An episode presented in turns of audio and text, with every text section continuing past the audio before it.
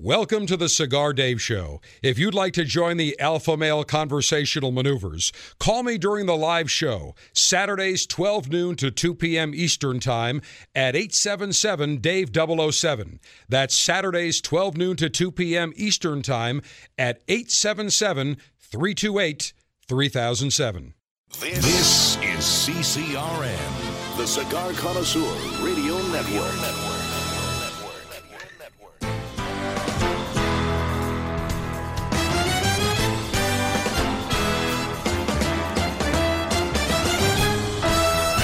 Broadcasting from Humidor 1A in the cigar city of Tampa, Florida.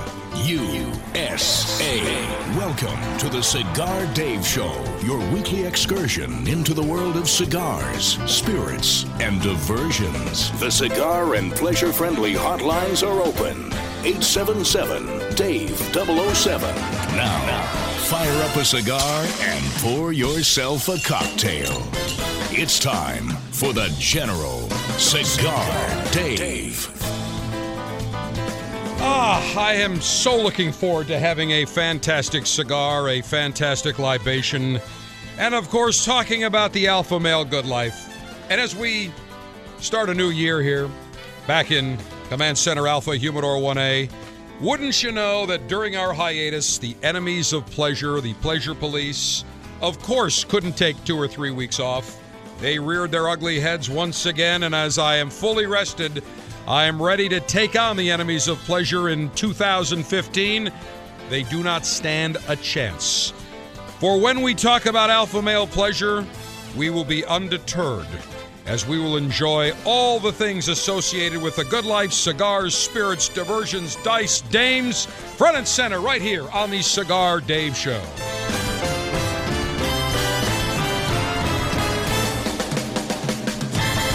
Long ash greetings and salutations, a long ash snappy salute, semper delectatio. Always pleasure, America's alpha male front and center. We are back after our hiatus. Hope you had a magnificent holiday season. We are ready to get started on 2015. Have no idea where 2014 went, but in a flash, it was gone. And frankly, I am thrilled that it is gone. Looking forward to a uh, much brighter and better year ahead.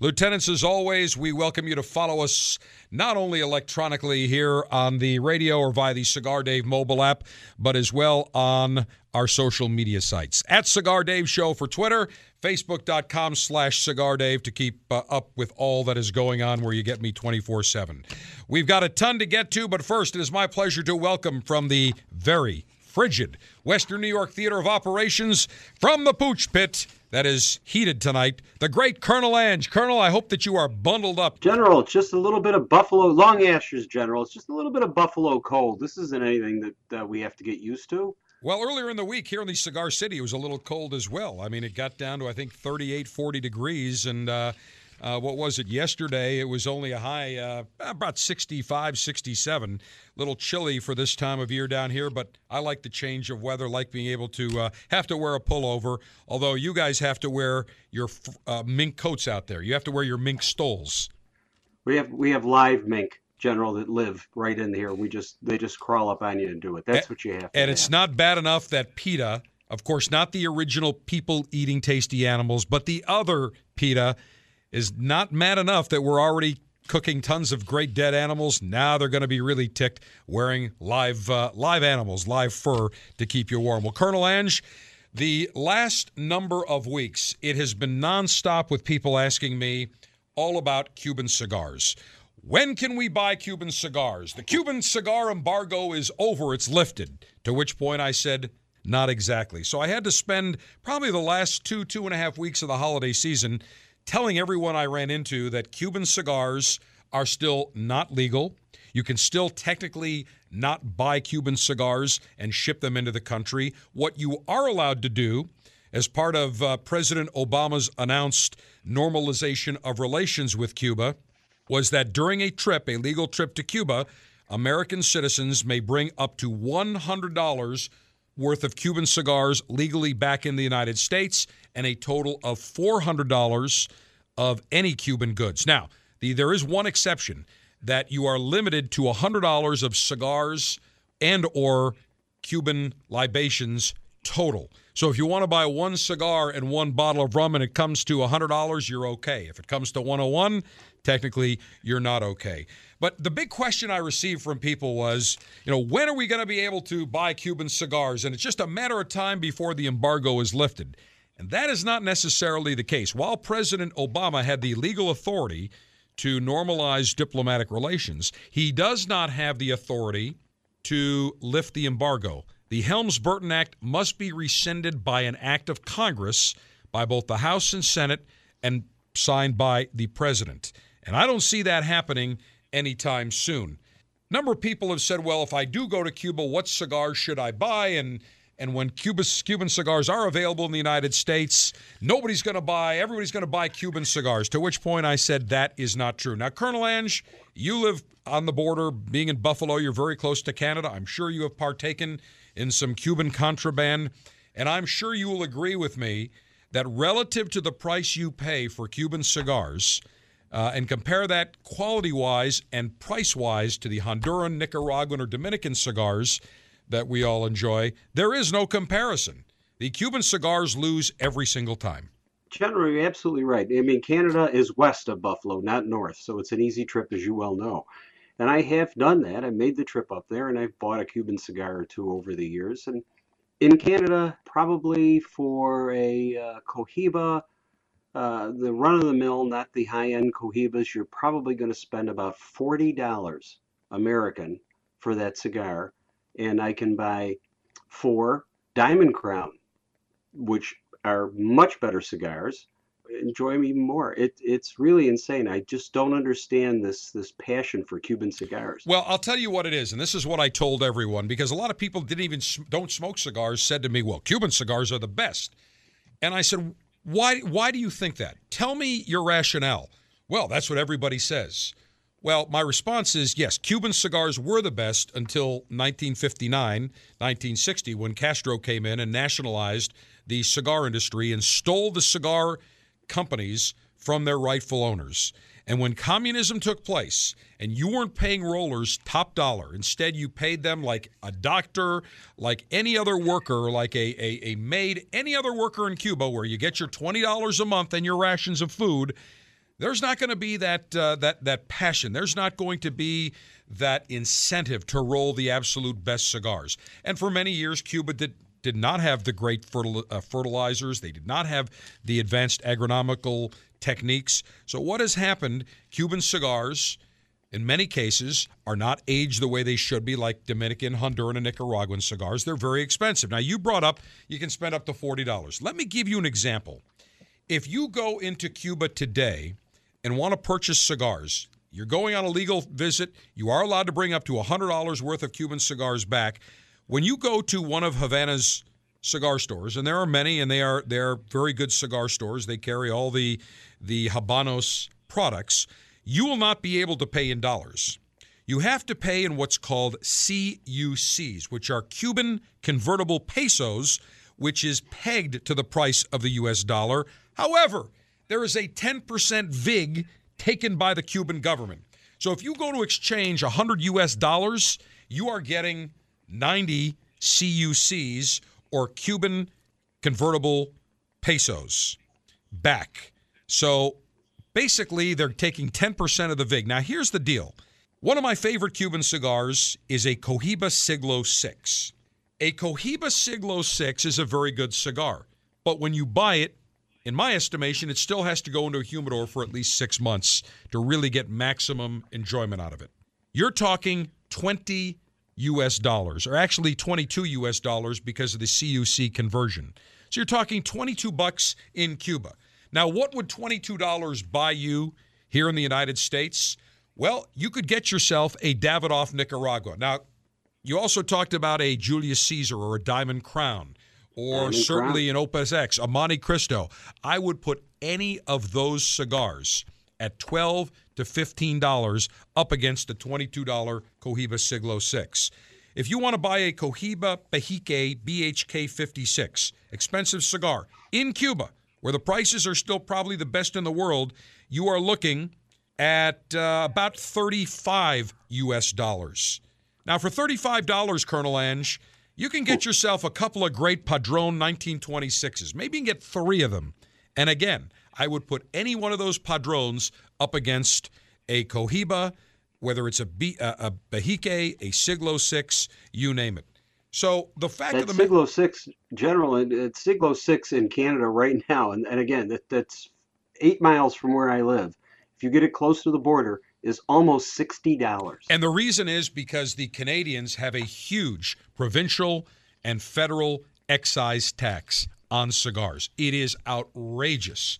And that's why the price of cigars in, in Canada are extremely expensive. So people have said to me, well, what would happen if all of a sudden Cuban cigars were available? This is exactly what I've told everybody, and this is what I'm telling all of you today. There would be a mini cigar renaissance. Just like we saw in the cigar boom back in the mid 90s, there would be another cigar renaissance. Wouldn't call it a boom because when we take a look at cigars today compared to, say, 20 years ago, the market is five times what it was 20 years ago for premium hand rolled cigars. Would there be a little bit of experimentation? And the answer is absolutely yes. Would people want to try it? Sure. I call it the Coors Beer Forbidden Fruit Syndrome. 20 years ago, before Coors beer was available east of the Mississippi, there was a huge fascination with Coors beer. Anybody going out west, people from the east would say, hey, make sure you bring us back a uh, six pack of silver bullets of Coors beer. I had on my floor at Syracuse University in 1982, one of my uh, uh, classmates lived in my dorm, was from Boulder, Colorado. And he would bring back, after winter break and spring break, he would bring back two cases of Coors Silver Bullets for us. And we thought we were big shots because, hey, you can't get Coors east of the Mississippi. Well, what happened when you can get Coors now at every Circle K, 7 Eleven, or supermarket in the United States? Colonel Ange, there's no longer that big attraction, is there? No, General, that happens all the time. In fact, I, I relish the opportunity. They're going to find out that they've been smoking cigars that are much better and less expensive for years. It's going to happen. Around here, it's the uh, Genny Cream syndrome. You remember Gen- Genesee Cream Ale? The great outdoors in a glass, Genny Cream There you go. You know, people would move away and they would have that shipped all over. The, I shipped some to a, a, a fellow all the way in Seattle, Washington. It's at best a mediocre beer, but you can't get it there, so it's got to be special, right? It isn't. It isn't, but that's what the Cuban cigar forbidden fruit syndrome is. People want what they can't have, and I see plenty of people that know I'm a, a expert, a connoisseur in cigars, and they bring me into their office and they say, "Let me show you something," and they open up their humidor and they think they're big shots because they have all these Cuban cigars, and they go, "That's all I smoke is Cuban cigars," and I say to them, "I feel badly for you because you are missing out on the best cigars in the world that come from Nicaragua." the Dominican Republic, and Honduras. And of course, they argue with me, and I say, buy what you want.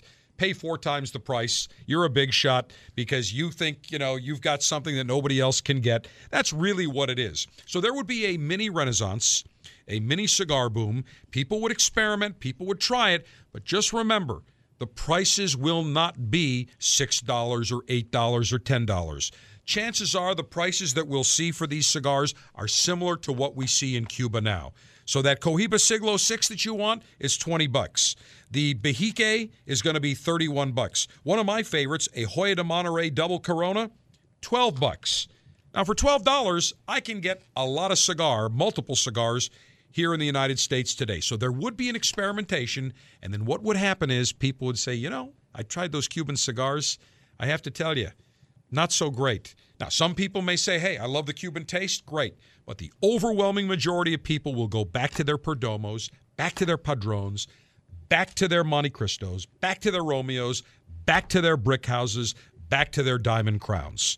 That, and back to the Rocky Patels. That is absolute fact. So, my prediction is when we do see Cuban cigars available, there will be a Renaissance number one. People will buy them, the prices will be high, and after things settle out after three months, six months, we'll start to see a normalization. Now, I did get very interesting. I was able through one of my sources in Spain, an unnamed source that I'm sworn to secrecy.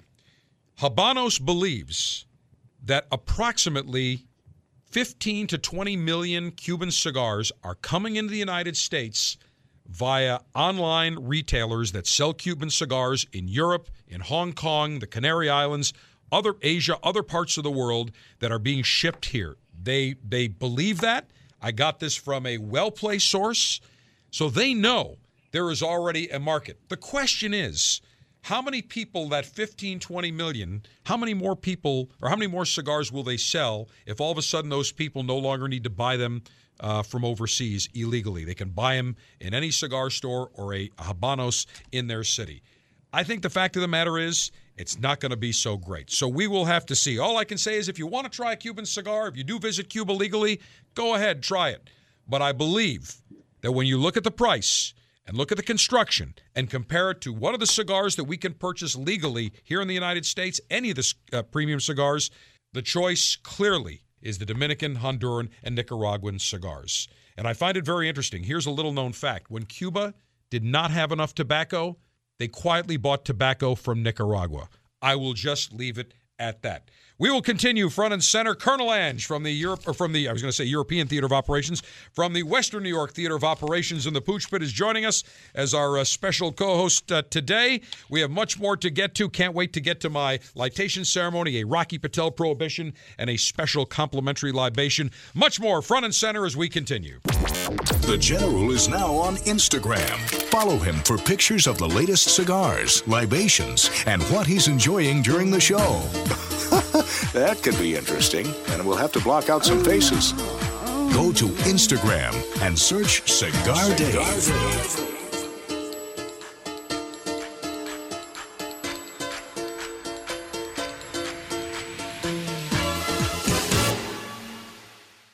Wow, the new Super Ligero from Rocky Patel.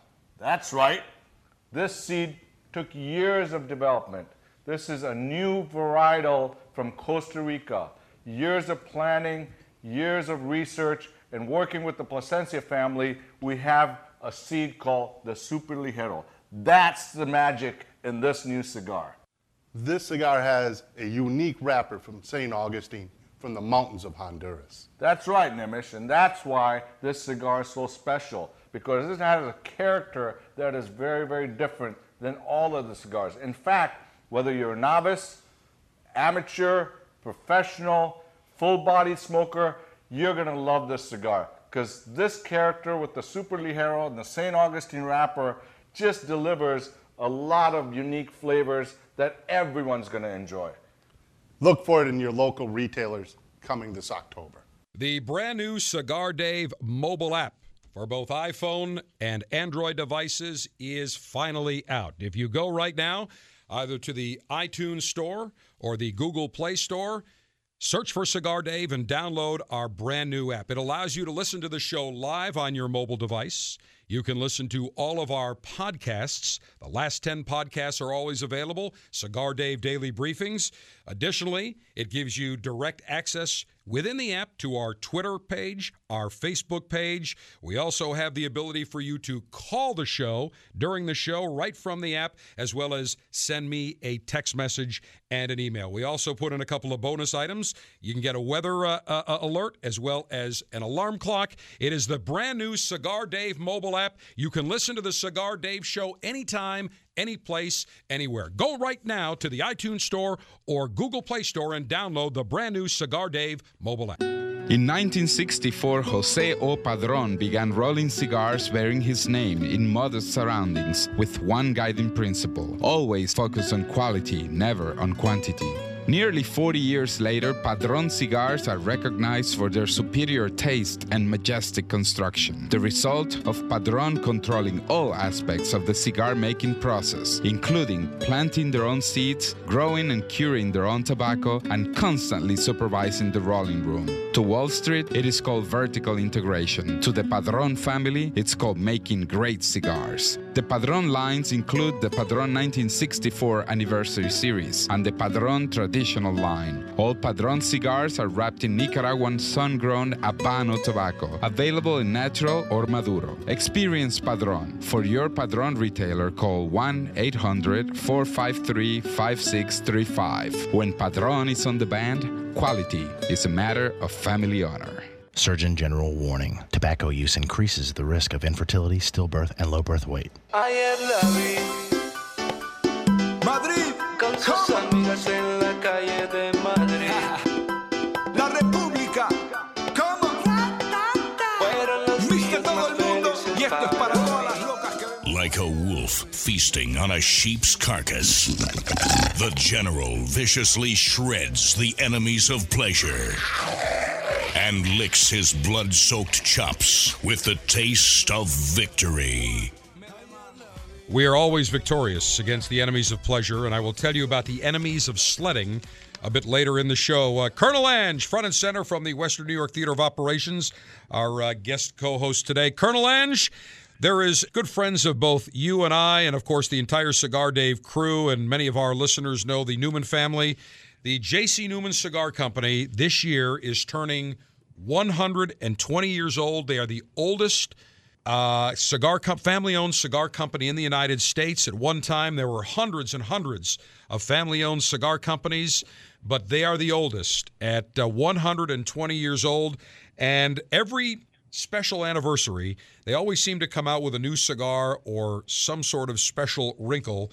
And I was at the 100th. I remember 20 years ago in September of 1995. I had just started the show about four months prior, and Bobby and Eric Newman were kind enough to invite me to their 100th anniversary celebration at the Tampa Yacht Club, where they debuted the Diamond Crown cigar.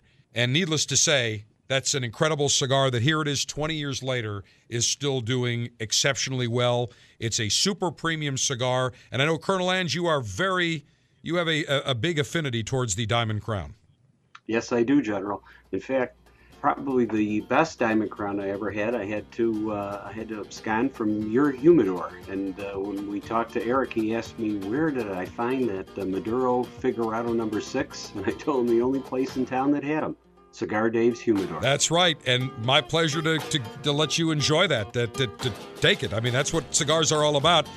So the Diamond Crown Maximus was launched for their 110th anniversary, and for in 2010 for J.C. Newman's what would have been his 135th birthday, they launched the Julius Caesar by Diamond Crown. So we'll see if they have a little twist up their sleeve, but 1895, excuse me, Julius Caesar Newman, a Hungarian immigrant, founded the J.C. Newman Cigar Company in Cleveland, Ohio. They moved to the cigar city of Tampa in 54. The rest is history. Happy anniversary to J.C. Newman.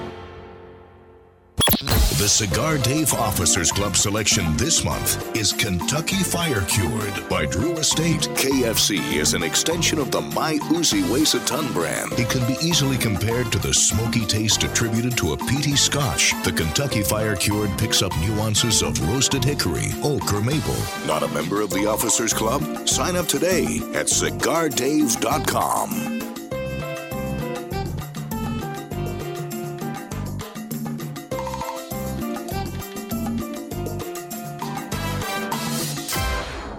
It's an exquisite day here at the Jensen Estate patio overlooking the 13th green. And we're underway. Jim Jensen has chosen his favorite stick. The Diamond Crown number 4 by J.C. Newman. See the way he holds the cigar, Tom? Mm-hmm. Excellent balance and heft. Ooh, he's eyeing the silky Connecticut shade wrapper, fermented twice for the smoothest, richest flavor. And hand rolled by the Fuente family with a blend of six to seven distinct Dominican and Caribbean basin tobacco leaves. Each lovingly aged for at least five years. Oh, now Jensen's lighting up the Diamond Crown. He's got a precision burn, Tom. Mm, those highly complex flavors with hints of dark chocolate really deliver, Bill. Yes, like all cigars in J.C. Newman's premium Diamond Crown line. That'd be the highly rated Maximus and the Julius Caesar. Ah, now Jensen's settling in, rolling the rich smoke through his nose. Look at the satisfaction on his face, Bill. Oh, a thing of beauty, Tom.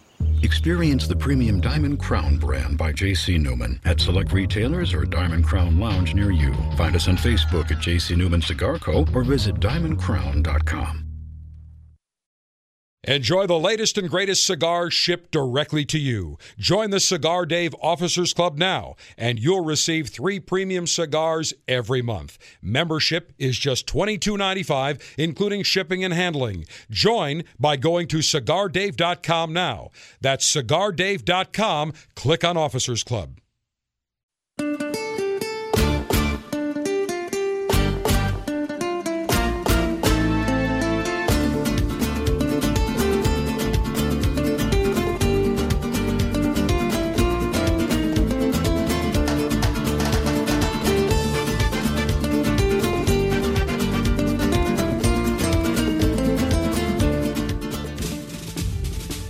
With an unlimited and secure supply of pleasure sticks available for the general to enjoy. It's time for National Cigar Lightation Maneuvers. Well, the December 2014 Officers Club selection was the Rocky Patel Prohibition. Rocky talked about this cigar last July at the Cigar Retailers Convention. And at the time, he said, I wanted, I was inspired by the FDA's attack on those of us that enjoy premium cigars, just like they attacked, or back in the prohibition days, back uh, earlier in, in the 21st, 20th century, the enemies of libations went after alcoholic beverages here in the United States. And he said prohibition didn't work then, and it will not work today. So he was inspired by the FDA's attack on cigars. He wanted to send a message to government bureaucrats. So he created the Rocky Patel Prohibition. Two different versions of the Rocky Patel Prohibition. They both come in a prohibition style bootlegger type of jar where they used to make the moonshine. Big jar, twist off cap. Two different versions. There is a Connecticut broadleaf Maduro version and a San Andreas Maduro version. Now, both of these blends use binder and filler from Rocky's Farms down in Nicaragua, 100%. But the wrapper gives it a slightly different complexion. The Connecticut broadleaf Maduro is rich and sweet, some spicy nuances on the medium bodied side. The San Andreas Marron is sweet and earthy, notes of spice and cedar, a little bit of nutty flavor, long toasty finish, is more on the medium to full bodied side. So Connecticut broadleaf, which is known for its sweetness, and then the San Andrean Marron, which is, or Maduro, which is a lovely wrapper, very popular. That was the big story coming out of the 2014 Cigar Retailers Convention. The number of cigars using that San Andrean Marron or Maduro wrapper. It is a delicious wrapper. Now, the prohibition in the Connecticut broadleaf Maduro comes with a burgundy band with white lettering. And it doesn't even say Rocky Patel. There's a little RP on the side. It just says Prohibition. So burgundy band, white lettering is the Connecticut broadleaf version. The San Andrean Maduro version has a white band with Prohibition in burgundy lettering. And that's what I will enjoy today. Comes in only one size a Toro, six and a half inches in length, 52 ring gauge. Colonel Ange, you told me when you got the Officers Club selection delivered to your house, you went through all three of these cigars very rapidly. Very quickly, General. Uh, again, two, two of my favorite wrappers, absolutely. The uh, Connecticut Broadleaf and, of course, the uh, San Andreas Maduro.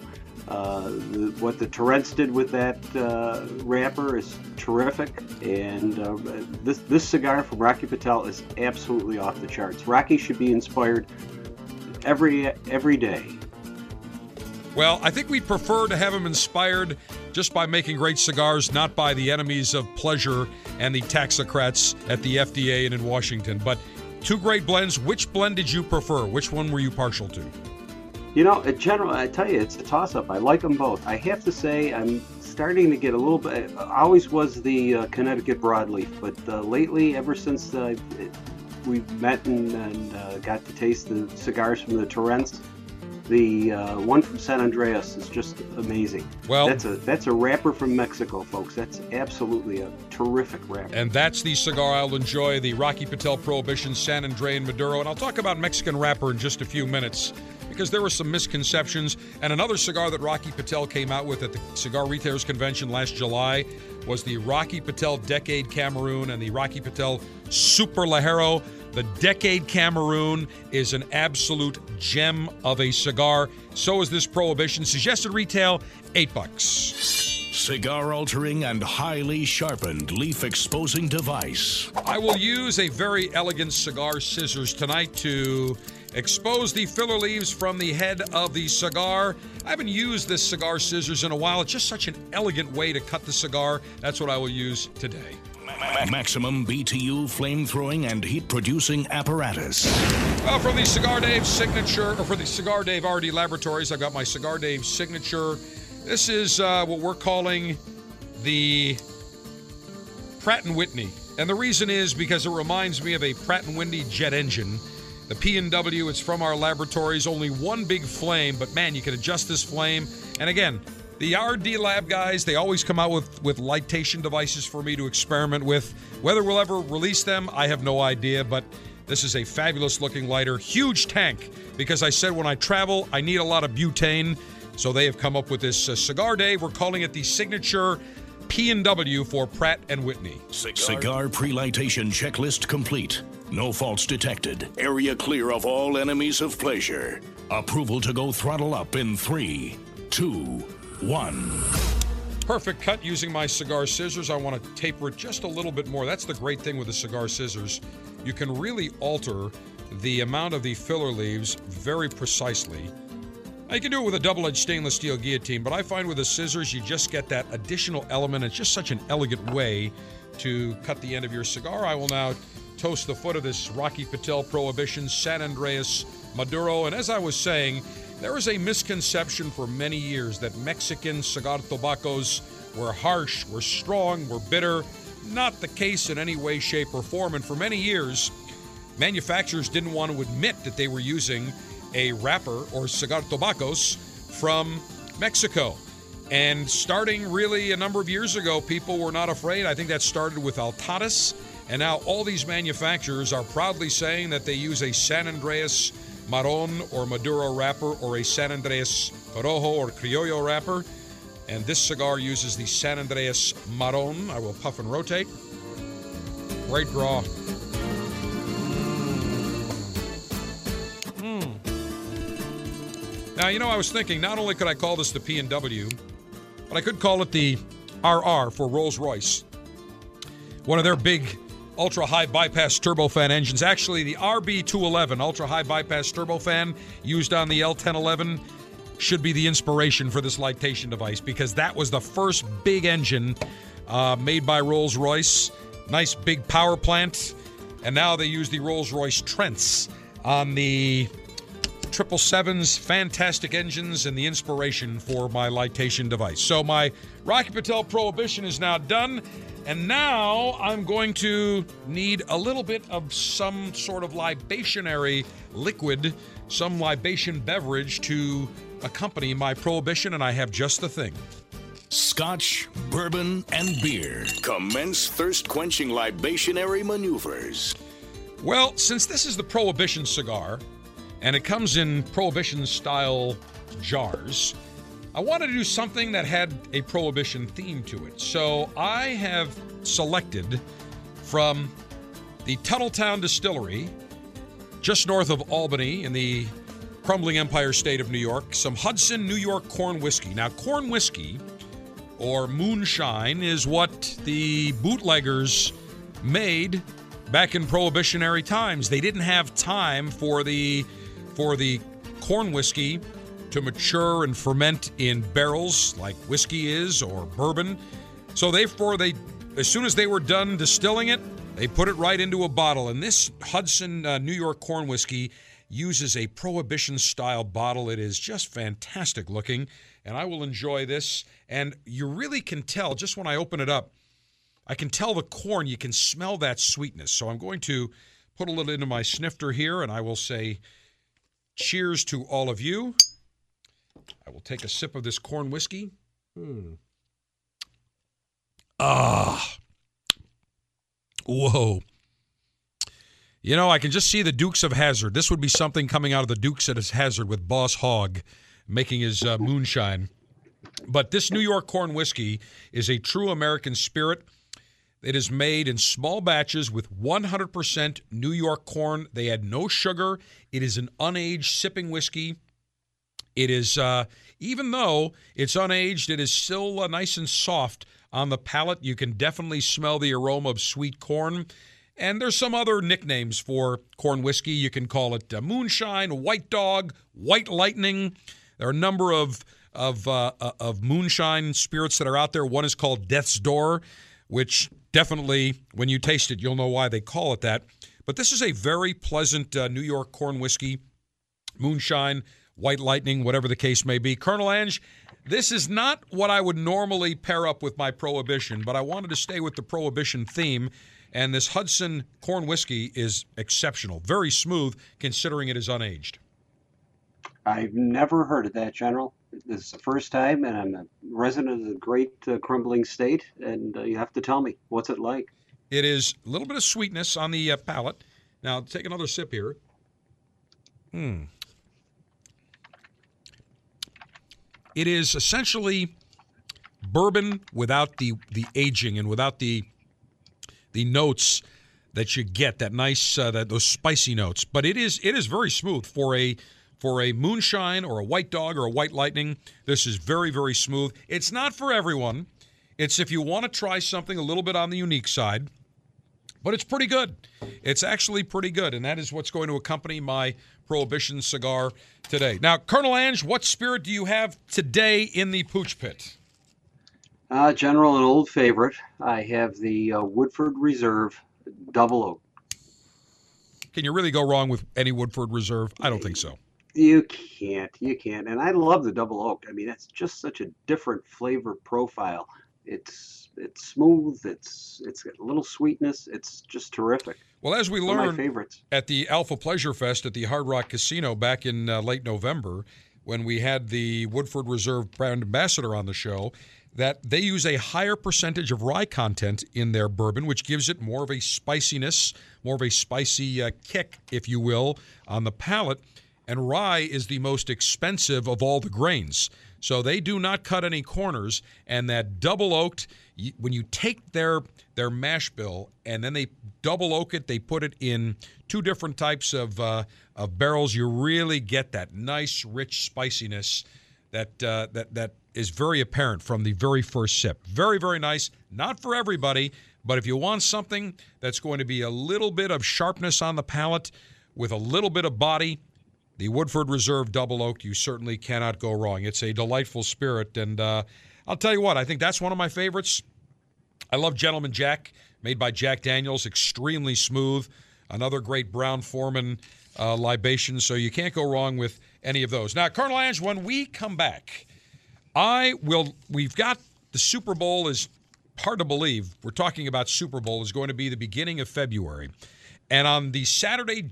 Uh, January 31st edition of the Cigar Dave Show. It is our annual Super Snacks for Super Bowl. And this year we have a special inspiration for one of the delicacies that you will be preparing. So when we come back, Colonel Ange, we're going to discuss that. Also, I will tell you about one of the delicacies that will be sold tomorrow in Green Bay at the Packers game as they battle the Cowboys. A huge delicacy, and there is no bratwurst involved, but it is massive in terms of size and massive in terms of calories, and it is something that not only should they be proud of in Wisconsin, but across the country. So we will talk about that. Much to get to today on the Cigar Dave Show, Lieutenants, as we continue front and center. Check out the all new CigarDave.com. Get info on the cigars and libations the General enjoys during the show. Get recipes from the Pooch Pit and drink cocktails too. You can listen to the show on our 24 7 stream or download the latest podcast to listen to anytime. Get it all at CigarDave.com.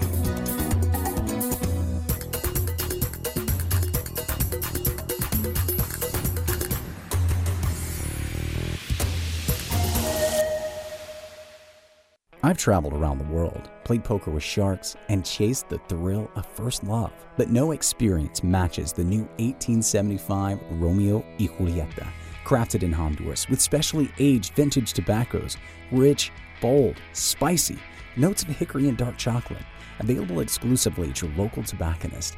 1875 Romeo y Julieta, the next chapter in your favorite love story. Surgeon General warning tobacco smoke increases the risk of lung cancer and heart disease even in non smokers. Defending your rights to life, liberty, and the pursuit of pleasure.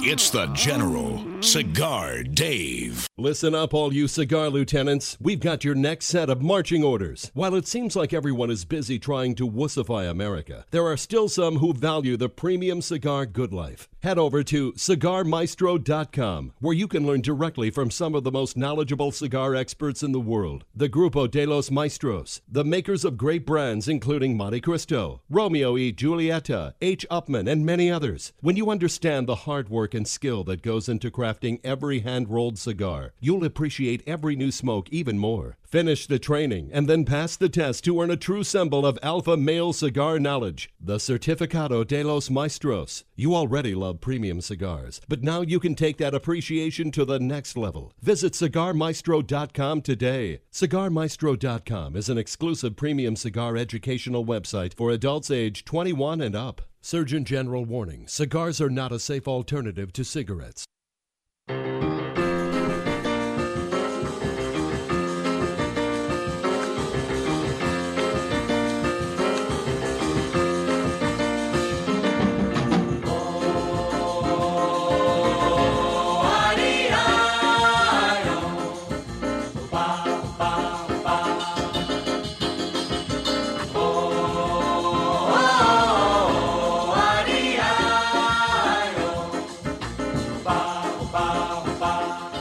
Pleasure, command, and control, it's the General Cigar Dave. Well, thoroughly enjoying my Prohibition, San Andre and Maduro. I love this song. Let's let's hear a little bit. This is very Brazilian. I like this. Hmm. Propping my feet up here on my comfy leather ottoman here at Command Center Alpha Humidor 1A. Take a sip of my Hudson New York corn whiskey White Lightning. Ah, very nice. Colonel Ange rejoins us from the Winter Pooch Pit in the Western New York Theater of Operations. Colonel Ange, Yes, I understand we are joined now via satellite from the colonel in charge of the European Theater of Operations, where they've had a very busy week. Mick the Brit, front and center, joins us. General, hello there. Greetings, Mick. Uh, your neighbors to the east had a very uh, difficult week. I, I have to tell you that uh, certainly every American stands with them today, as I'm sure every Brit. Uh, and the fact of the matter is, these uh, terrorists, these uh, radical Islamic extremists, which is exactly what I'm going to call them. Now it's coming out that two of them were on the or are on the U.S. no-fly list. So the Americans knew about them. One of them trained in, uh, I believe, with Al Qaeda in Syria. A lot of things coming out, and I'm sure that this has shaken not only France but the entire European theater of operations. Mick. Oh, indeed. In fact, we're on amber alert. Uh, all our, you know, especially being in the capital city where I am at the moment in London, um, a lot of our monuments and places of, uh, uh, of of congregation, you know, bus bus stations, uh, terminus places where there's a lot of people that could be around. Um, you know, th- th- we're on amber alert for, for something quite significant. In fact, there was a meeting earlier uh, with uh, the head of MI5, which looks after the home uh, home base here, um, explaining that yeah, be very careful. Well, I think it's a lesson that when you allow unabated immigration from certain groups that tend to radicalize, you are going to have a problem when they don't want to become part of French culture. They don't want to become part of British culture. They don't want to become part of American culture. And that is not singling out, uh, I think, the overwhelming majority of, uh, of Muslims. I think. Uh, you know, I, w- without any question, I think probably don't condone this violence, but there is a large percentage. And if you have, what is there, 2 billion Muslims across the uh, world, and if even, you know, uh, 10% of them, 10% of them believe in this nonsense, well, that's 200 million of them, and that's a lot of extremists. And whatever the number is, I think we have to be very careful. And uh, I know that on Fox News, there are a number of, uh, of people that were of Muslim uh, heritage and uh, the religion's coming out saying this is nonsense. So this is this is a radical form. We do not agree with this. There was a woman today, uh, or two days ago, I saw on Fox in the middle of the day with uh, Margaret Carlson. Uh, was that her name, Margaret Carlson? Jane Carlson? Gretchen Carlson. Thank you, Gretchen Carlson. Thank you very much, uh, Private Eric. Gretchen Carlson, and she said this is nonsense. This is a, a totally warped sense. And they had this. There's a, a a imam, a Muslim imam that lives in London, who is an absolute nutcase that uh, Sean Hannity had on Fox News a couple of nights ago. And uh, this guy is abs. I mean, he, he believes in Sharia law. He came out with a statement saying that when you you uh, uh, uh, make fun of the prophet, you get what you deserve. This is nonsense. I'm sorry.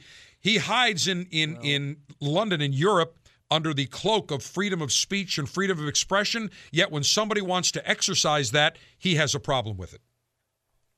Yes, indeed, and, and both our cultures, both American and British, we, we satirise things. You have Saturday Night Live, we have uh, publications, and, and also uh, TV comedy programs. There's no such thing, and uh, you've said this before, General, there is no such thing as anybody having the right not to be offended. That's right. Now, That's exactly right. Yeah.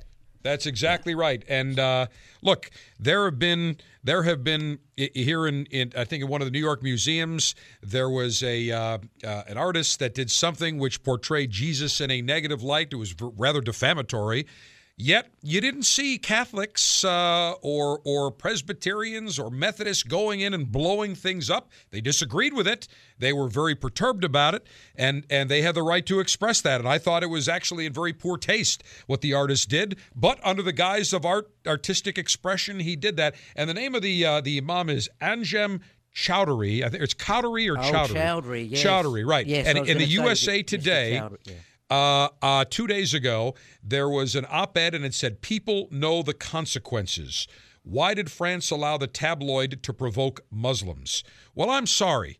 If you don't like what someone says, get up and disagree with it, protest, yell, do whatever you want, but I'm sorry, whacking someone or murdering someone is unacceptable. And I wonder if people disagree with this gentleman, if he was whacked, what people would say, what what his uh, uh, his his uh, uh, fellow Muslims would say. They would say that's wrong. That is absolutely wrong. So when I see this clown, and believe me, I would love to take this guy and shoot him to a one-way trip to Mars. But it is just uh, to me. I know I'm getting off the uh, the, the topic, but it's just unacceptable. Unacceptable Yes, and, and we've got to call it what it is. And again the overwhelming majority of muslims uh, without any question do not want this radical form of uh, islam. They practice their religion peacefully no problem. But the segment that does must be called out. They must be held accountable and they must be exposed for what they are. And we have to take drastic measures. And you know when i see the council of american islamic relations CAIR that comes out uh, and and and they're another front group for uh, uh, for some of these other terrorist organizations and if they want to come on this show you're more than welcome. And one of the, the uh, tactics they use, they sue people here in the United States and in Canada that have dis- uh, differing viewpoints, which is absurd. They they're allowed to spew their nonsense under the guise of freedom of speech, but all of a sudden, when somebody attacks them under freedom of speech, they've got a big issue with it. So. Colonel Ange and Mick the Brit, I know I, I got off the topic a little bit, but that's what happens. You give someone a cigar and give someone a libation. You have educated people having a conversation, and this is what happens. So that General. that is it. So stand by, Mick. Stand by, uh, Colonel Ange. We have much more to get to when we come back in the next hour. Colonel Ange is working on a not so top secret delicacy for super snacks for Super Bowl. This is a huge experiment, and I am part of the reason that he is experimenting. We will see. We will continue. Hour number two of the Cigar Dave Show continues. Keep your cigar nice and warm. Grab yourself a libation as we enjoy the Alpha Male Good Life. Welcome to the Cigar Dave Show. If you'd like to join the Alpha Male Conversational Maneuvers, call me during the live show, Saturdays 12 noon to 2 p.m. Eastern Time at 877 Dave 007. That's Saturdays 12 noon to 2 p.m. Eastern Time at 877 328 3007. This is CCRN, the Cigar Connoisseur Radio Network.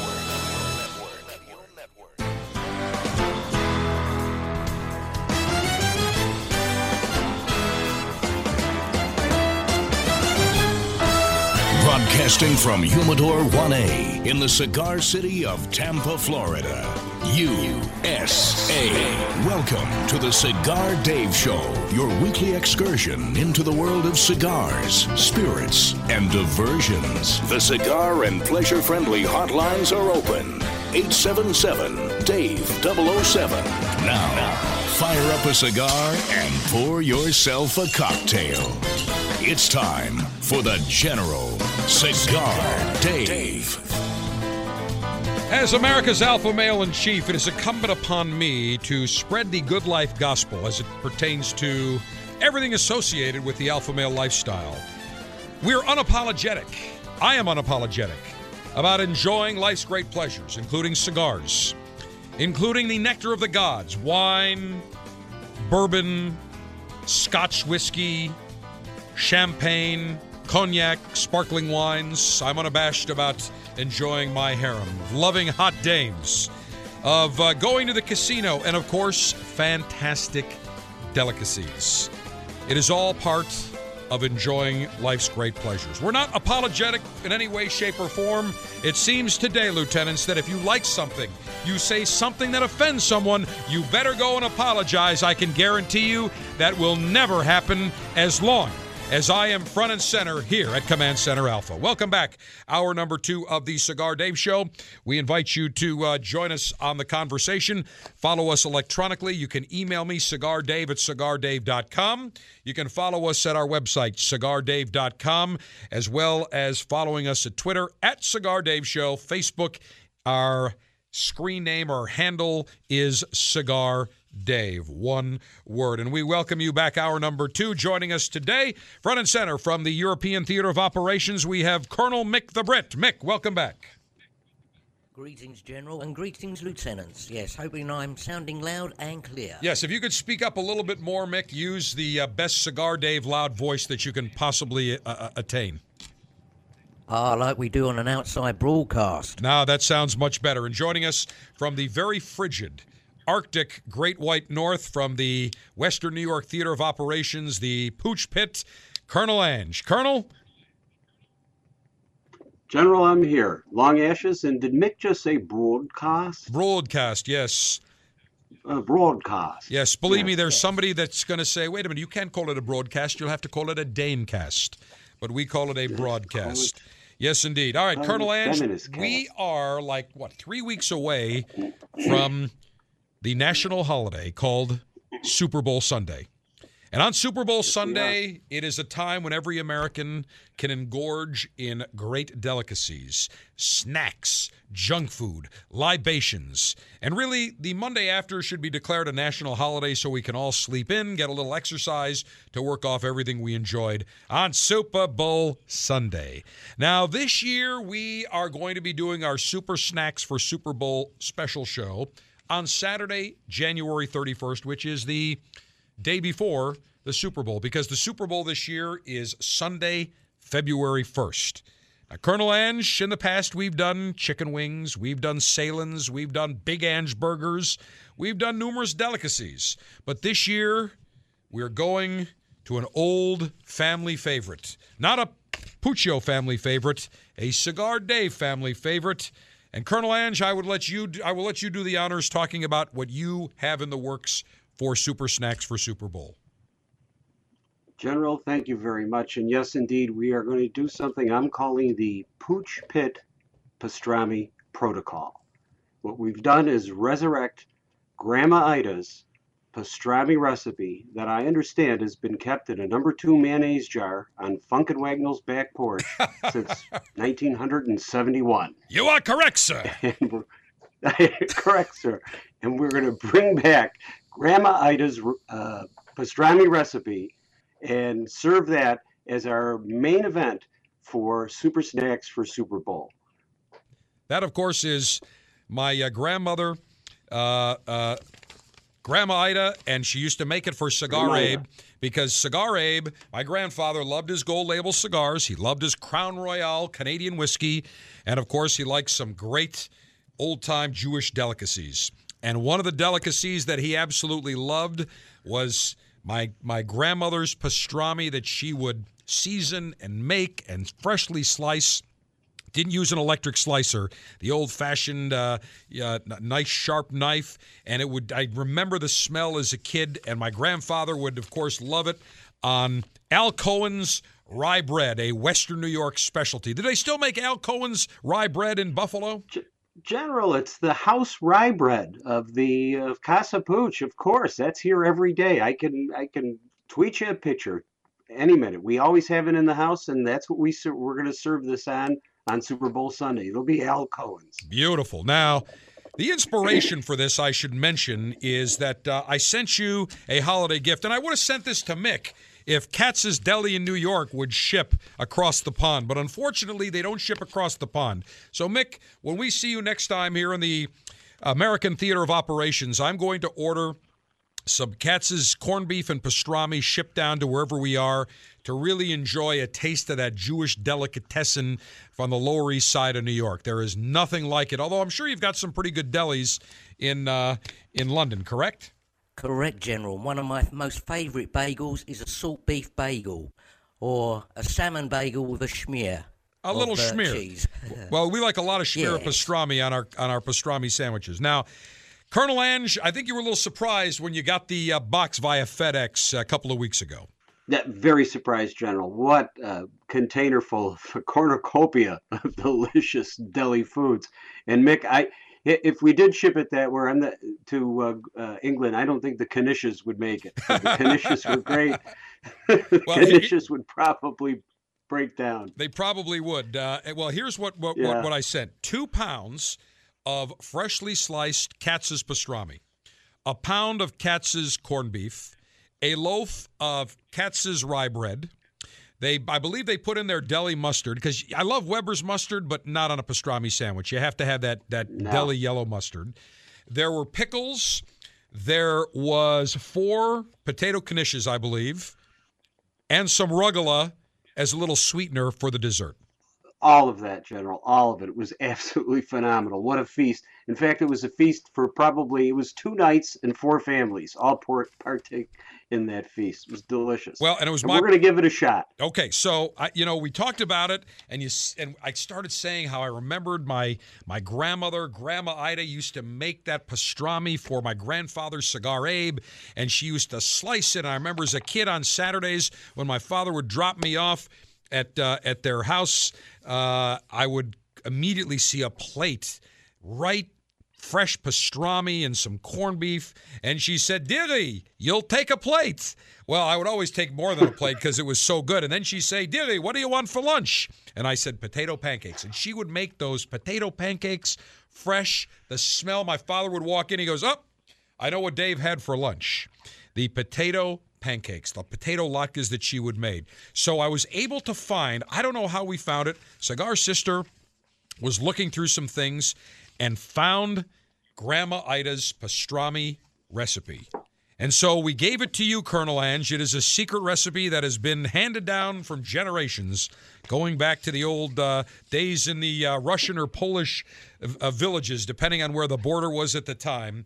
Now, Colonel Ange, if you would give us an idea of how pastrami is made, without revealing too much of Grandma Ida's special secret recipe. We're going to leave all of Grandma Ida's secrets out of this, Dave. We're going to just bring it right down to what it's done. This is truly a labor of love. You have to take a brisket, and the bris- brisket is first. First, we take a brisket, we turn it into corned beef because pastrami is made from corned beef. So we're going to start like Grandma Ida did with a brisket. We're going to take the brisket, we're going to brine it with a secret recipe of herbs and spices. That's going to sit in the brine for a number of days, for probably a couple of weeks.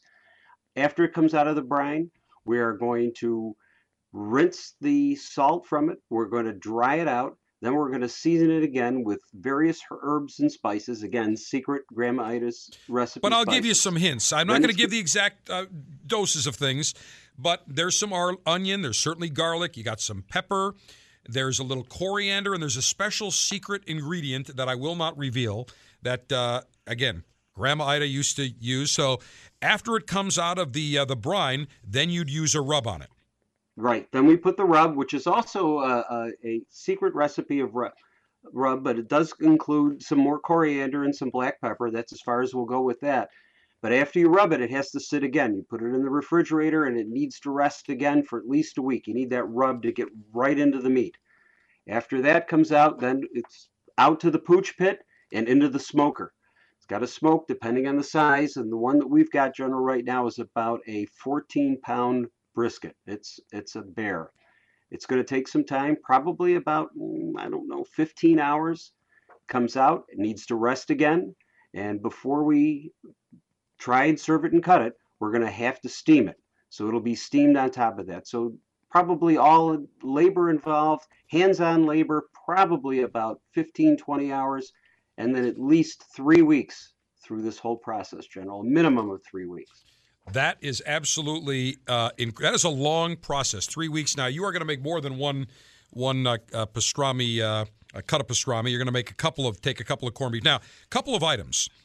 First of all, the reason going way back when you look uh, at at corned beef and pastrami, why they used a, a brisket is because at the time, going way back, brisket was really a very inexpensive, cheap cut of meat, uh, and it's a tough cut of meat. But of course, many of my forefathers found the right way to tame that brisket. And one of the things is that they recommend, I know my grandmother used to always make sure she got the a special cut. She actually got the navel, the navel end, because it's a little bit fatty and stand up to the long process of uh, of cooking. You know, between the boil, between the rub, between the smoking, between the steaming, and so she would always like that uh, that navel end, that navel cut. That's the first thing. And the other thing is you got to salt the meat. Now, do you use kosher salt, Colonel Ange? Oh, General, absolutely. You have to use kosher salt. In fact, you have to weigh it. You can't you can't measure it. This is something that's weighed. You have to take the weight of the meat and then you get the corresponding amount of salt. You actually put it on a scale because uh, the the grains of salt, which is actually general where the term corn beef came from, there's nothing to do with corn. That's what a kernel of salt was called then. It was called a corn of salt. You have to weigh the salt, and it's kosher salt. And it has to be a right amount. You can't fool with this. This isn't like brining a turkey. It's a whole different process. You're literally curing the meat in this brine. It has to be done right. It has, it has to take time. Now, corned beef, which does not get smoked, usually is cured for about four weeks, but pastrami uh, usually cures for about two to four weeks, a little bit less time. Uh, and then the smoking is the key. Now, how long do you smoke that? You said 14 hours. About what temperature? Uh, you know, you want to make this almost a cold smoke. It had the best is about 110 degrees, General, and that's really a cold smoke. That's about as low as you can get in a smoker and still keep it going. And sometimes I should add, you because I remember uh, Grandma Ida would sometimes when she would smoke it, and she didn't have the fancy pooch pit smokers. I will tell you that. Ah. But she would sometimes, I remember, smoke that thing for a couple of days. And you can, you can. It depends upon the biggest thing is how big the piece of meat is. That's always the, the number one uh, consideration. And then the, the, amount of time that you have. And the more time that you put into this, the uh, more tender it's going to be. You need a nice fatty piece of meat and you need a lot of time. We're going to move it up a little bit because we started the process just today. It's going to give us about three and a half, four weeks. But general, I think uh, given what uh, some of the tricks of the trade that I've learned over the years, I think I can get pretty close to Grandma Ida's in, in a shorter amount of time. Beautiful. Now, also, the key is the wood chips. We're going to use a proprietary blend of wood chips that we're not going to reveal, but uh, that also gives it a lot of flavor. Now, at the end, the other thing is you can either you can uh, steam it or you can boil it. You can do a relatively quick boil into a vat of boiling water. What is the difference? General, I prefer the steam. Uh, the the the trouble you have with the boiling water is losing that beautiful rub. You can actually break that down if it's in a uh, boiling uh, water. So if you use the steam, you get it above the water. It's not submerged. You're not going to crack that beautiful uh, rub because you know that that's just part of the corned beef. That beautiful black uh, pepper that's uh, seared into the meat that from all those hours of smoking. You don't want to lose it. And I, when it I can be done. And I remember it's tricky. You know, my grandmother never used a thermometer. She, I don't know how she knew it, but she just knew it. And she used to say to me, I said, How do you know it's done? She said, Dearie, I know it's done. It's cooked, but still soft and jiggly in her in her accent. She would always tell me that. She goes, It has to be soft and jiggly. Never used a thermometer. And then the key is also is that the way she used to slice it is after the steaming, it added a little bit of tenderness. It loosens up the meat a little bit. And she would wait about 15 minutes, a half an hour or so, and then she would just slice it, you know, using a real big deli knife. And again, it was not ultra thin, but not super thick, like you see a lot of places that have like Texas brisket. But it was just beautiful, melt in your mouth. She'd put it on that on that uh, uh, Al Cohen's rye bread, nice and thick. Never weighed it, just used to visualize it, and there is nothing like it. And we are going to enjoy that for super snacks for Super Bowl. So, lieutenants, we'll have pictures. I'm not sure we're going to give the recipe. We got to be a little bit careful about that. But uh, if it is good, we I think we may have to commercially sell that, Colonel Ange. General, let's go. We're ready. All right, It's sounds a- good. It, it, take a little bit of work. We'll, we'll do it. All right, Colonel Ange from the Pooch Pit, Mick the Brit from the European Theater of Operations. We will continue when we come back. We will tell you about one of the delicacies being sold tomorrow at Lambeau Field, the home of the Packers. The General is always on Twitter, delivering breaking news, giving you the latest intel on cigars, and battling the enemies of pleasure. Chat with the General now at Cigar Dave Show.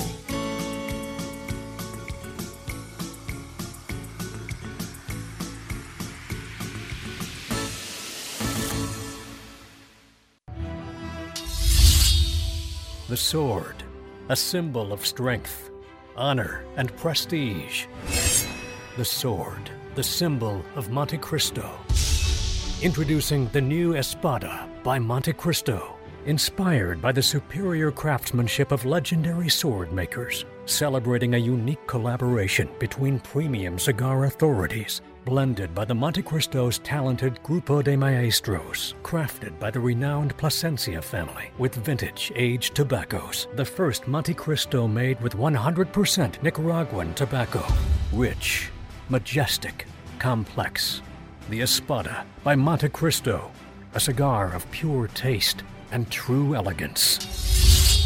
Try an Espada by Montecristo at your local tobacconist today. And visit us on Facebook and Twitter at The Cigar Life. Cigars are not a safe alternative to cigarettes. As a cigar connoisseur, one of the pleasures that we derive is walking into our retailer's humidor and seeing the latest and greatest in the world of cigars. Nine years ago, I had the idea that I wanted to share great cigars with the cigar lieutenants. So, the Officers Club was born. Every month, you will receive three fantastic premium cigars direct to your door, shipped in a very dapper Officers Club customized Ziploc cigar pouch. $22.95 per month gets you the latest and greatest in the world of cigars. No long term contracts. You can cancel whenever you want. You enjoy great cigars right to your door. Names like Perdomo, Diamond Crown, Brickhouse, San Lotano, Rocky Patel, Torano, CAO, Avo, Camacho, Graycliff, and many more. Join the Officers Club today. Go to cigardave.com, click on Officers Club, and for $22.95, you'll get the latest and greatest in the world of cigars. You walk into a cigar shop, stare at hundreds of choices, and wonder as you take in the aroma. Go with an old standard or try something new? Lead or follow? That's the real question here, isn't it? Next time, choose to lead with a premium cigar from Royal Gold Cigars. Royal Gold Cigars introduces two exciting new premium cigar lines Casino Gold HRS High Roller Selection and Kismet. Hand rolled in Honduras with a blend of four distinct quality fillers wrapped in a rich Habano Rosado wrapper. The Casino Gold HRS is a medium bodied cigar for high rollers who never gamble on flavor.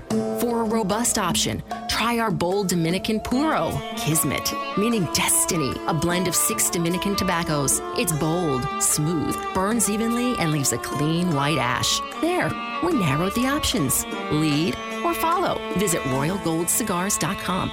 Surgeon General warning tobacco smoke increases the risk of lung cancer and heart disease, even in non smokers.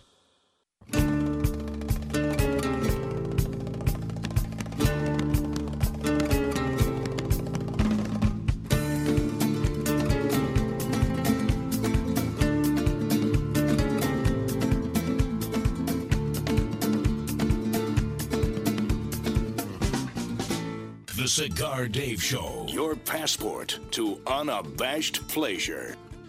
Colonel Ange, you got my mouth watering that during the short break, I went on to katz'sdelicatessen.com and I just ordered a whole bunch of pastrami and corned beef that will be delivered on Tuesday to the Cigar City at Command Center Alpha. Now, tomorrow, big game between the Packers at Lambeau Field and the Cowboys. And by the way, I was rooting for the Lions.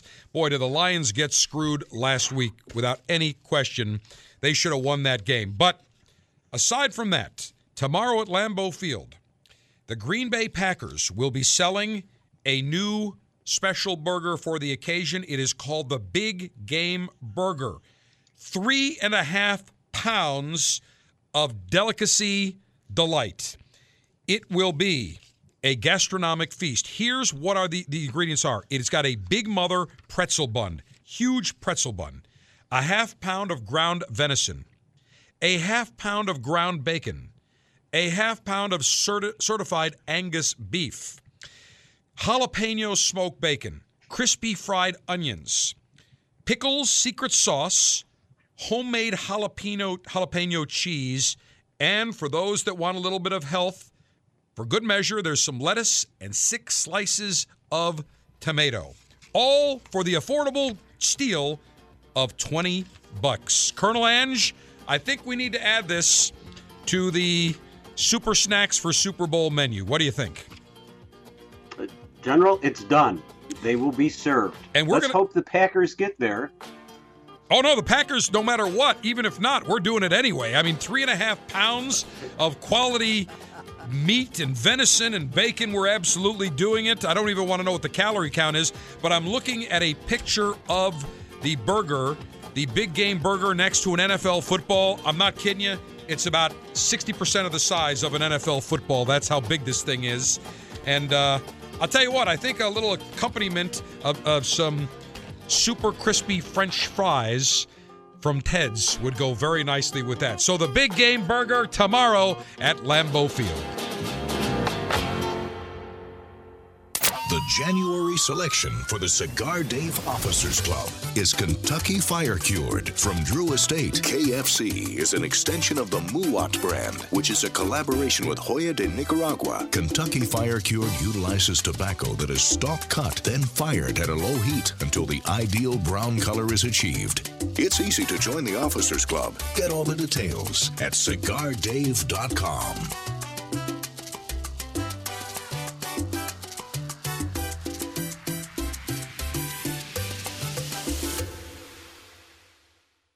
in this difficult and challenging time when the government is trying to outlaw premium cigars and take away the art form of enjoying a beautiful cigar, we decided to introduce our brand called Prohibition.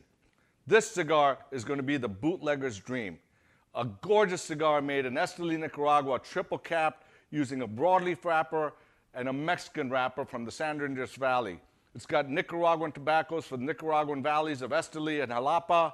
It's rich, it's complex, it's got some spice, some white pepper, and a ton of sweetness.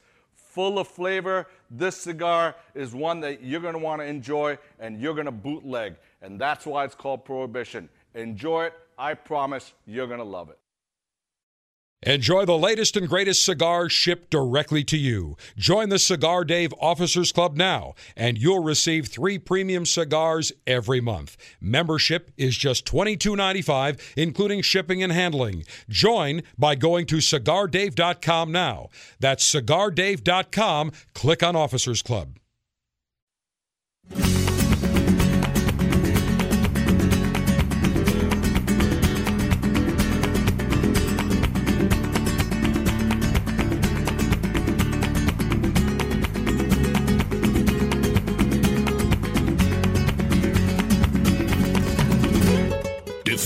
Your rights to life, liberty, and the pursuit of pleasure.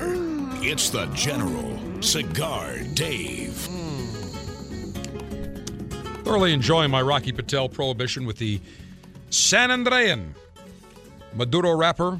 And by the way, if you are a member of our Officers Club for January, you're going to be getting the KFCC, the Kentucky Fire Cured Cigar from Drew Estates, a beautiful, very unique cigar. And we've got some great selections for 2015. If you are not a member of the Officers Club, Do not delay. Twenty-two ninety-five gets you the latest and greatest in the world of cigars in a special customized Cigar Dave Ziploc pouch that you can reuse. And the selections we had for 2014 were magnificent, but I will guarantee that we will have, if not as good, better, because every year the selections seem to get better and better from all of our great manufacturers.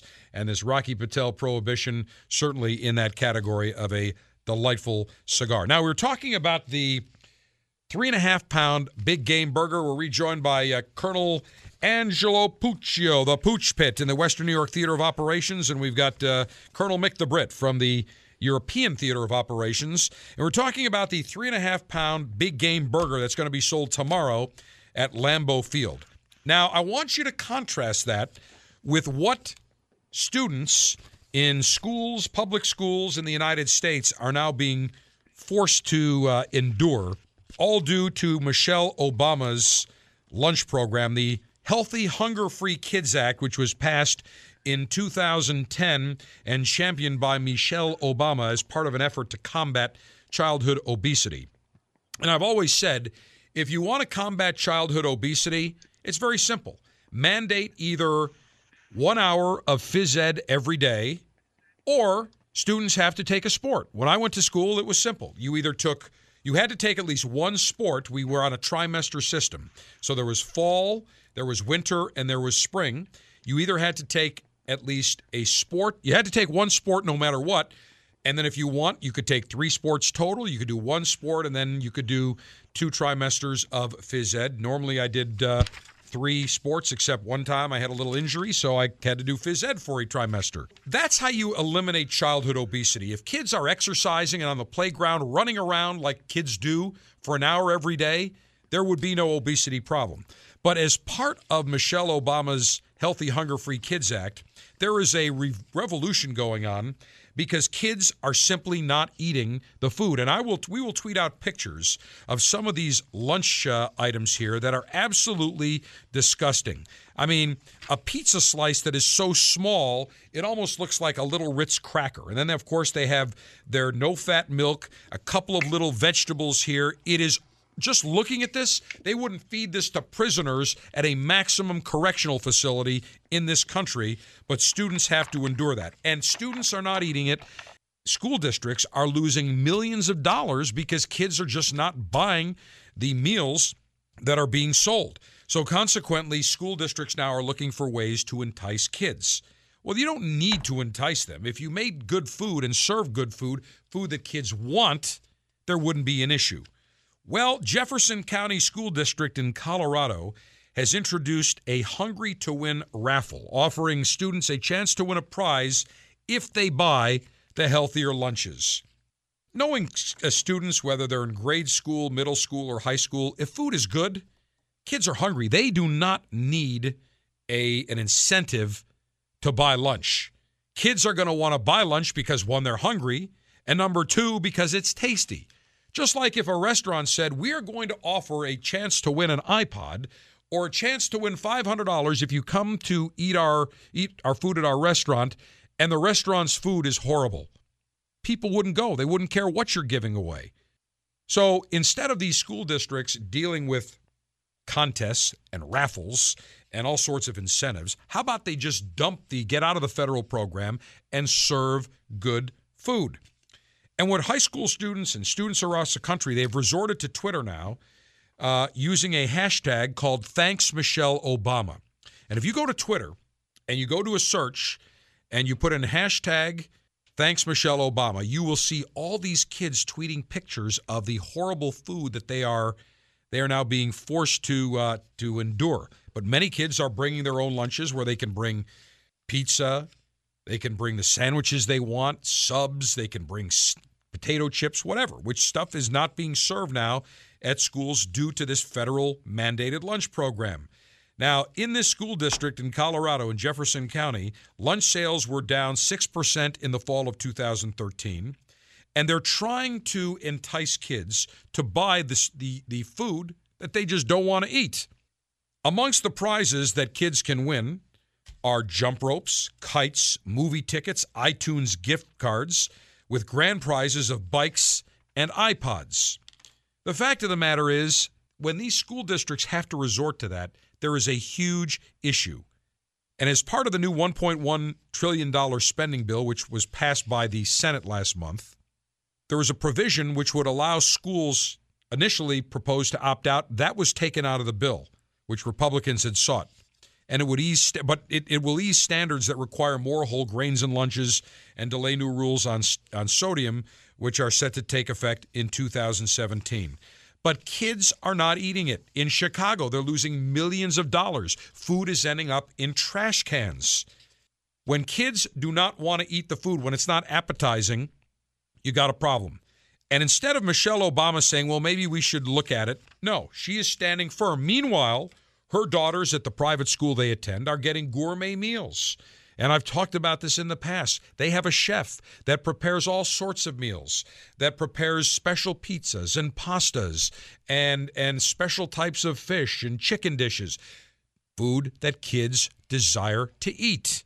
But it's okay, it's not okay for her kids to have to eat this, but it's okay for everyone else. And that is an absolutely huge problem.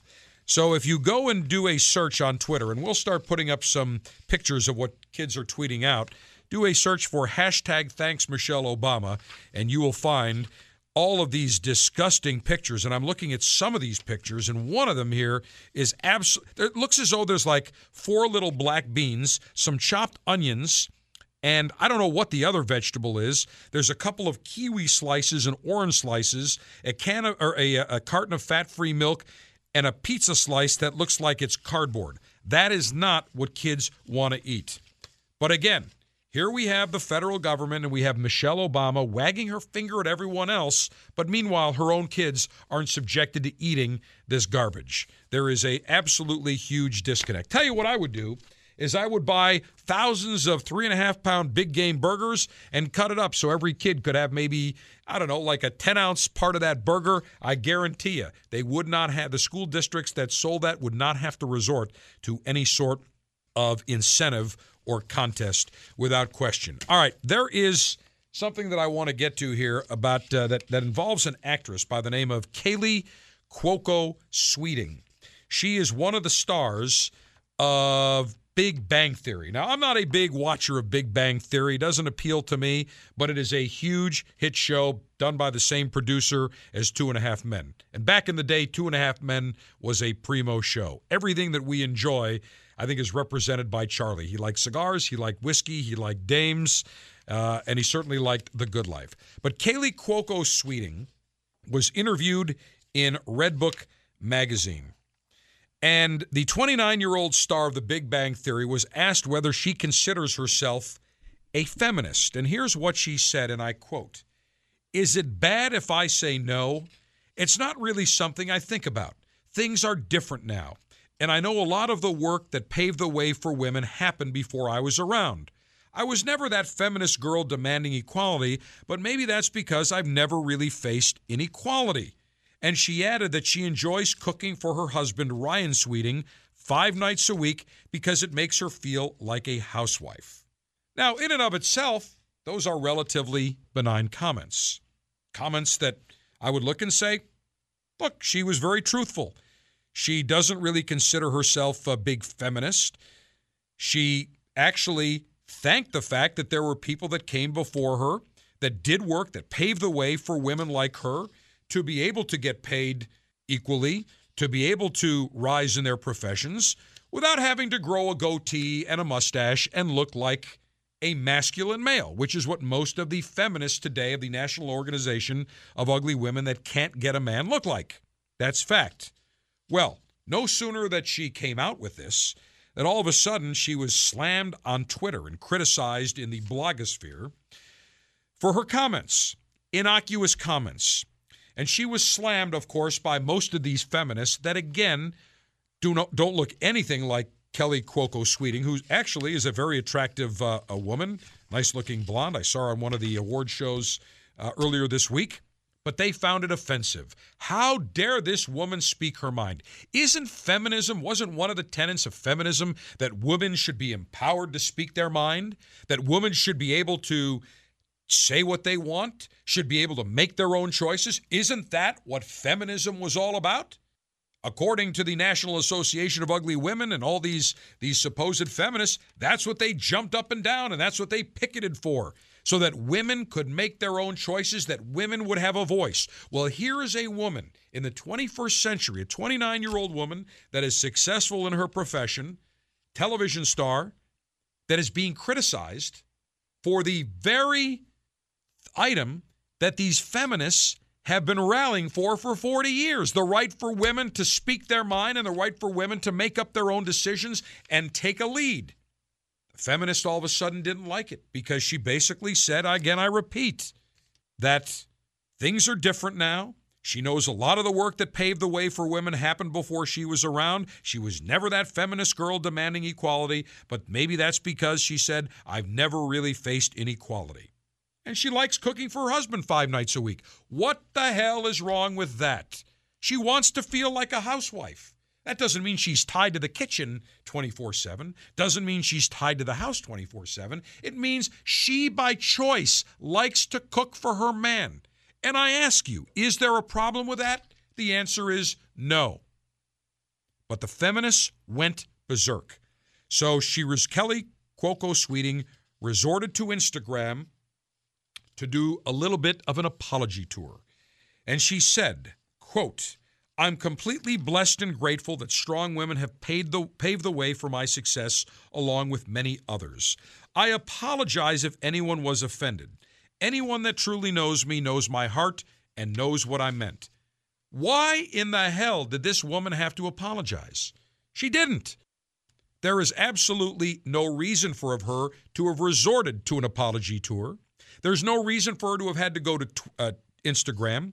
If she was going to say anything, she would have said, I'm sorry. It, correction, I wouldn't even have said, I'm sorry. What she should have said is, I'm entitled to my opinion, as every feminist has fought for women's rights to be able to speak their mind for the last 40 plus years. If you don't like it, if you find it offensive, that's your problem. Too bad. That's all she would have had to say. She didn't even have to apologize or make any comment on that. Who the hell are these people that are jumping up and down saying that she doesn't have the right to say what she did? Again, this is what feminists have demanded. They want the right for women to be able to have a voice, an equal voice that men have had. They want their women to be able to excel at their professions, which this woman has done, Kelly Cuoco Sweeting. Feminists have wanted women to be taken seriously, to have the right to their opinions. Exactly what this woman did, and what happens? These feminists and feminist wannabe jump up and down and go after her. Screw them. Why she apologized is beyond me. If you're offended, too bad. If you don't like what she said, you have the right to disagree with her. But for her to have to go and apologize to people, there was absolutely no need. If you don't like it, too bad.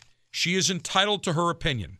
And the last time I looked, the feminists are really perturbed because many women have figured out that the feminist movement from 40, 50 years ago is not all it's cracked up to be. That today's 21st century woman that has become educated, that has a career, also wants a man. They also want to look feminine. They also want to please their man, just like men like pleasing their women. An alpha male likes pleasing his woman or his harem, no matter how many are in the harem. But the feminists have a problem because their goose is cooked.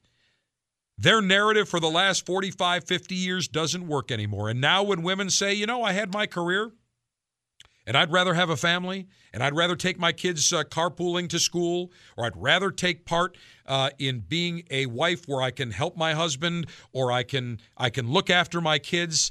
That is such an offensive affront to these feminists because they are essentially flipping the bird at these feminists. Because for 40, 50 years, feminists have jumped up and down saying, you have to you have to carry the burden. You have to carry the torch for women across the world. You must be a feminist. You must grow a goatee. You must be as ugly and as masculine as us. Now, all of a sudden, women of the 21st century are saying, you know, that's not so much for me anymore. And they hate that fact. So, feminism has been exposed. Kelly Cuoco Sweeting had every right to say that she didn't feel the need to to be a take a big stand as a feminist, and she acknowledged that there were women that came before her. She freely and readily acknowledged that. So to all those feminists that had a problem, do yourself a favor. Instead of going and criticizing criticizing this woman Kelly Cuoco Sweeting and jumping up and down at Twitter, why don't you spend your time more productively? Why don't you get yourself a razor and some shaving cream and shave your mustache, shave your goatee, shave your armpits, and by God, shave your legs? Never miss a minute of the show when you download the Cigar Dave mobile app for Apple, Android, and Kindle devices. You can listen to our 24 7 continuous stream of the latest show or download the recent podcasts to listen to anytime on your mobile device. Get the Cigar Dave mobile app in the App Store. Search Cigar Dave.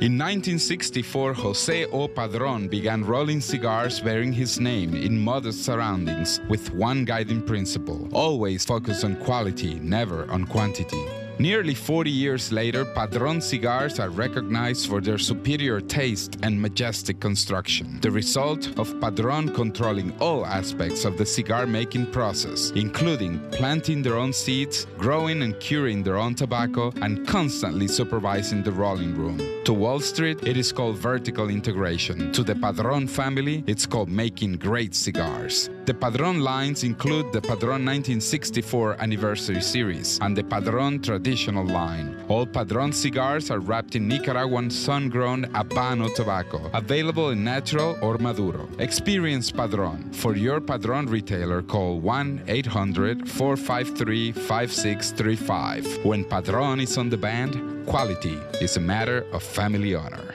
Surgeon General warning tobacco use increases the risk of infertility, stillbirth, and low birth weight. Okay, people, we've just been awarded the Brickhouse Ad Account. Now, this cigar was named Best Bargain Cigar of 2009 by Cigar Aficionado, got a 91 rating, plus it's the hottest cigar on the market. So, we need an award winning slogan. She's a brick. How? What about it's not your grandfather's cigar? Ah, it's been done. Next. How about good to the last draw? Ah, something original, people. You deserve a brick today? Now, who are you? Do you even work here? Excuse me, sir. Am I to understand that every Brickhouse cigar is built with all the flavor and quality of the premium cigars of yesteryear? Yesteryear? Really? That's right, Bixby. But yet costs around five bucks each. Indeed. Well, sir, people don't really need a slogan. They don't? No, sir. Then what do they need?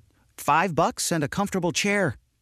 Five bucks and a comfortable chair, genius! Meet the perfect cigar to share with friends. Brickhouse by J.C. Newman. Handmade in Nicaragua with a fine Havana Subido wrapper. Brickhouse starts out earthy and crisp and burns well rounded and smooth. Nothing stands the test of a good time like a Brickhouse. For more, visit BrickhouseCigars.com.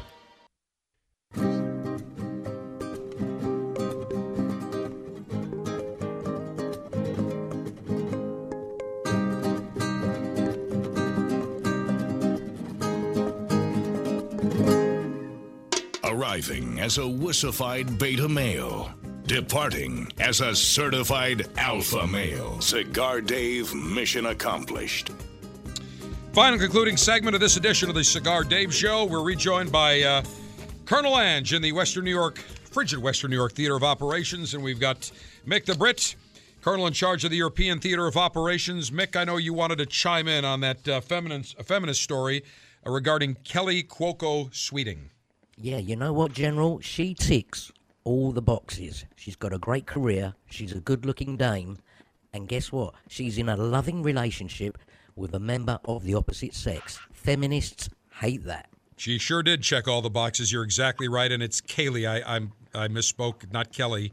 Uh, Kaley Cuoco Sweeting, and uh, talking about dames. This this is a class. This moves into it, it this is this is a relevant story about dames, but a little bit different type of dame.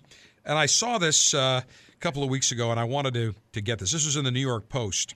A uh, big big uproar over a Suffolk County uh, politician, Steve Bellone, who is the county executive of Suffolk County. It, it seems that someone on his Twitter account, whether it was him or someone else, or or now they're saying he was hacked, but that somewhere along the line, someone on his Twitter account followed a porn star, followed a porn star by the name of Belle Knox. Now, if that name sounds familiar, she is, uh, I think, an 18 or 19 year old Duke student who, to help put herself through Duke uh, University, had a secret life as a porn star. And she was outed by, I guess, uh, somebody at Duke.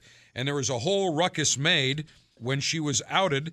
And Mike, the fact of the matter is, she's an adult. It's legal to uh, do. So, whose business is it?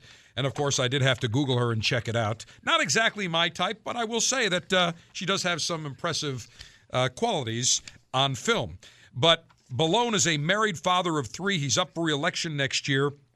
He insisted he has no idea how his account came to be linked to uh, to Knox and a spokesperson said County Executive Bellone's Twitter account, which is operated by his staff, has been hacked, and an obscene Twitter account was subsequently followed. A formal complaint has been filed with Twitter and to the third party software used to assist in managing the account, and they said that they're going to institute tougher security protocols. Well, here's my question Who really cares if he does follow a porn star? Why don't you just admit if you did and say, "Yeah, I followed her." What? Why not? And you know, to to show that, I think all of us now, Colonel Ange, you're on Twitter, Mick the Brit, you're on Twitter, I am on Twitter at Cigar Dave Show. I think that we should all follow a porn star or two to say screw the thought police and screw the the Puritans that are out there. And I'm just looking here. I've got an entire list at Wikipedia of all porn stars. But I will say this: I remember vividly the per- first porn movie I ever watched. I was at my cousin's stag party. I think I was maybe 13 or 14 years old, and I will never forget the movie Inside Jennifer Welles. It left such an indelible Oh, impression on me that, and that was the old days when you had a movie projector. And I remember I was like eagerly watching every segment, and my cousin thought it would be funny if they shut off the projector and said, okay, that's it, we're done with the movies. I immediately jumped up, turned the projector back on, and said, we're watching the whole movie, which is exactly what we did. So here's your homework assignment for next week, uh, gentlemen. I want you to find a porn star to follow. And next week, I ask that not only do we follow a porn star, but all of our lieutenants do to say, screw the thought police. So, Colonel Mick the Brit, all the best in the European Theater of Operations. Colonel Ange, stay warm up in the Western New York Theater of Operations and get working on those pastrami's. Thank Will you, do, General. General. Thank you. All right, Cigar Dave, the General saying, Mayor your humidor always be full. Mayor cutter always be sharp. Mayor your ash be extra, extra long. Semper Delectatio, always pleasure. And to the feminists that had a problem with Kaley Cuoco Sweeting and her comments, I say, go screw yourself. Go shave.